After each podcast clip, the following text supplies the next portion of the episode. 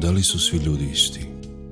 Da li, kada bismo zavirili unutrinu jednoga, otimično zbog svojih specifičnih sklonosti izabranoga, da li bismo našli njegov kvalitativni sastav drastično i zastrašujući drugačiji od onoga prosječno prihvatljivog čovjeka? Da li bismo se zapitali šta takav čovjek misli, kako osjeća i doživljava postojanje i sebe? Nismo li mu baš mi gori stranci od duhova velikana sa kojima se druži kroz knjige? Možemo li zamisliti bol koji takva osoba osjeća u svom svakodnevnom životu? Možemo li zamisliti jaz, jaz od kojeg ona možda i umire? Između nje i svijeta odgovori na ova pitanja su mnogo strahotniji, teži i mučniji nego što se usuđujemo da mislimo. Oni pravi, istinski vanzemaljci su upravo takvi ljudi. Ili možda takav čovjek kojeg vidimo da živi i kreće se pored nas, svi ostali. Jesmo li se ikada stvarno zapitali kako je njemu?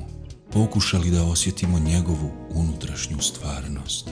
Razmišljamo li mi o tome da on od površnosti gine? Razmišljamo li o tome da je on bolno nezadovoljan svijetom i njegovu veliku patnju koju mora da osjeća jer zna? Više ne sumnja, nego zna da za njega ovdje nema sreće da uobičajeni savjeti nisu, niti mogu biti zaista djelotvorni. Možemo li zamisliti tako strahovitu usamljenost kada u sebi plačemo? Jer prave srodnike duše nađu smo samo među stranicama knjige. Vi koji me gledate, stranci ste mi. Znate li to? Stranci ste. Ako i ne pokušate zamisliti borbu unutar mene, dvije različite strane ličnosti koje se bore i koje se ne mogu pomiriti. A strašno je i pomisliti da se ne mogu pomiriti. Dah ludila lebdi oko te činjenice.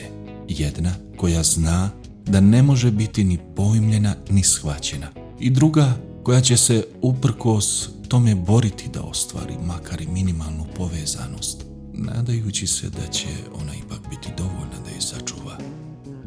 Možemo li zamisliti bolest od koje takvi strahuju, strepeći svakog časa kako da prevladaju kobni i sudbonosni jaz, a osjećajući pritom da to nije moguće? Sada, možda, pomalo i slutimo kako izgleda književnost kao način postojanja. Ali naša slutnja njima nije dovoljna i zato opet ostaju sami sa sobom. Stvaralaštvo zahvata cijelog čovjeka ona je sama njegova srž.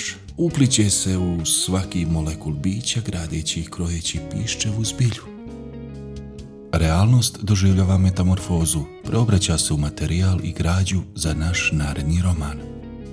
Gradimo svijet i gradimo ga krvlju, gradimo ga moćima našeg kolosalnog duha, tako sposobnog da pojmi i obuhvati cjelinu.